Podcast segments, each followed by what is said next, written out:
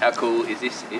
Amazing. Yeah, no, I'm really looking forward to it. Um, I think it's going to be such an amazing day, and even just this week kicking off now, there's so many great things that are going to happen leading up to the game, and even the game itself, playing here at Coopers, um, obviously with the rainbow flag printed everywhere. It's uh, it's going to be fantastic. How much of an input has like the team had on how they want the day to work and go? But like, how involved have you guys been? Um, the good thing about it is the clubs always run things um, by us to make sure we feel comfortable with everything that's going on, which is which is great. But I think the most thing that the girls are looking forward to is the the rainbow numbers on the back of their shirts. It's um, pretty exciting, and yeah, I think everyone's really looking forward to putting them on. Absolutely. When they asked you to said they ran for everything by you and they asked you to sort of be the, the face from the women's side of things. What do you think? Any second thoughts needed there? Uh, not really. I think I jumped straight into it. Um, always really happy to do that. I'm pretty open with who I am, so um, to get this out there is great, and yeah, I'm really excited for it. You've seen, sorry, seen how um, monumental and, and, historic what Josh did a few months ago was from, from the men's game. Where is like, is there any is there still work to be done in the women's side of things in terms of acceptance and all those sorts of things? I think there always is everywhere. Um, I think in the women's game we're lucky enough to have a lot of people who are in the LGBT plus community, so it's not as um, new or as um, rare, I would say. Um, you know, even when I was younger, there was lots of people older than me who were out and gay and proud. So it's not something that's new here, but there's always work to be done. Um, you know, we're the first people in Australia to have this this game being played, which is pretty crazy to think no one's done it before. So obviously there's work to be done, but there's good steps forward. Why do you think that, that this sort of event and football go hand in hand? Uh, I think the best thing about it is that sports something that brings everyone together. So it doesn't really matter about anything else, um, you know, your race or your sexuality. It's just about playing football. So it's great that our club step forward and openly um, shown that we're supportive of the LGBT plus community.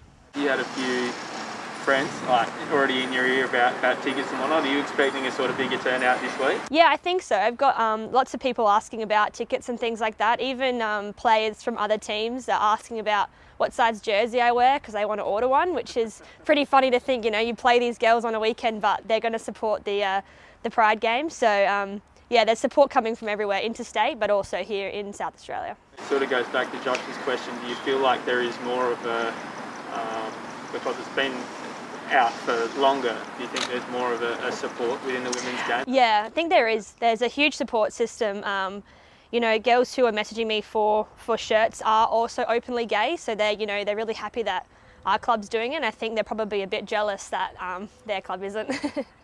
So, so, to clarify, you've got rival players who are ordering your jersey. Yeah, exactly what I meant. yeah, asking what size I wear to make sure they get the right, the right size. um, you, you, must feel, in the, in the same hand of other, other, players from other clubs being slightly jealous, you must feel enormously pr- proud to be part of a club that has integrated the, the two programs so seamlessly. Oh, yeah, absolutely. I think um, as soon as I got the word that they were going to do this, I was so excited and I'm even more excited now that it's, it's getting going and, um, you know, to be the first club to do it, it's uh, even, you know, captaining the side on the day as well, just adds to that honour that, I'm, that I have. If you saw an out, sorry, you saw an outpouring of support for Josh, has there, you talk about your rival players, is there uh, a couple of big names or clubs or where, where do you think you've received the most support from? Um, the one player who asked for my shirt is actually uh, Maris, Maris, uh, sorry, is the, the the player who asked for my uh, size is Melissa Barbieri, who's um, a huge name in the soccer world. Uh, she is married to a man, so it's not like she's in the LGBT plus community, but uh, very supportive of her and always has been. So uh, she's a huge name, ex Matilda player. Um, you know, I think the most capped uh, goalkeeper, so an amazing player. So, and the fact that she wants a, a shirt with uh, the rainbow numbers on it, it's, it's pretty good.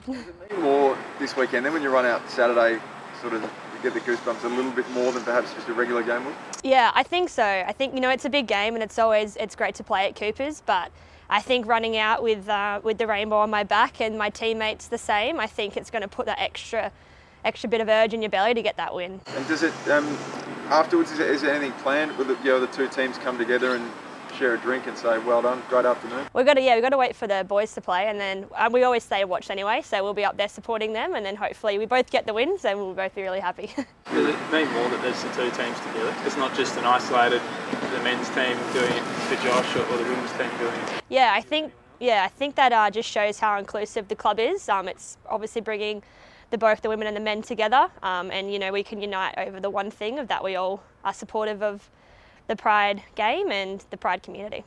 And just on the pitch, you girls are absolutely flying at the moment. What's uh, Yeah. what's clicking so well? Uh, I don't know. I think we just we're playing really well and we're having fun out there doing it. And um, you know, Melbourne Victory's.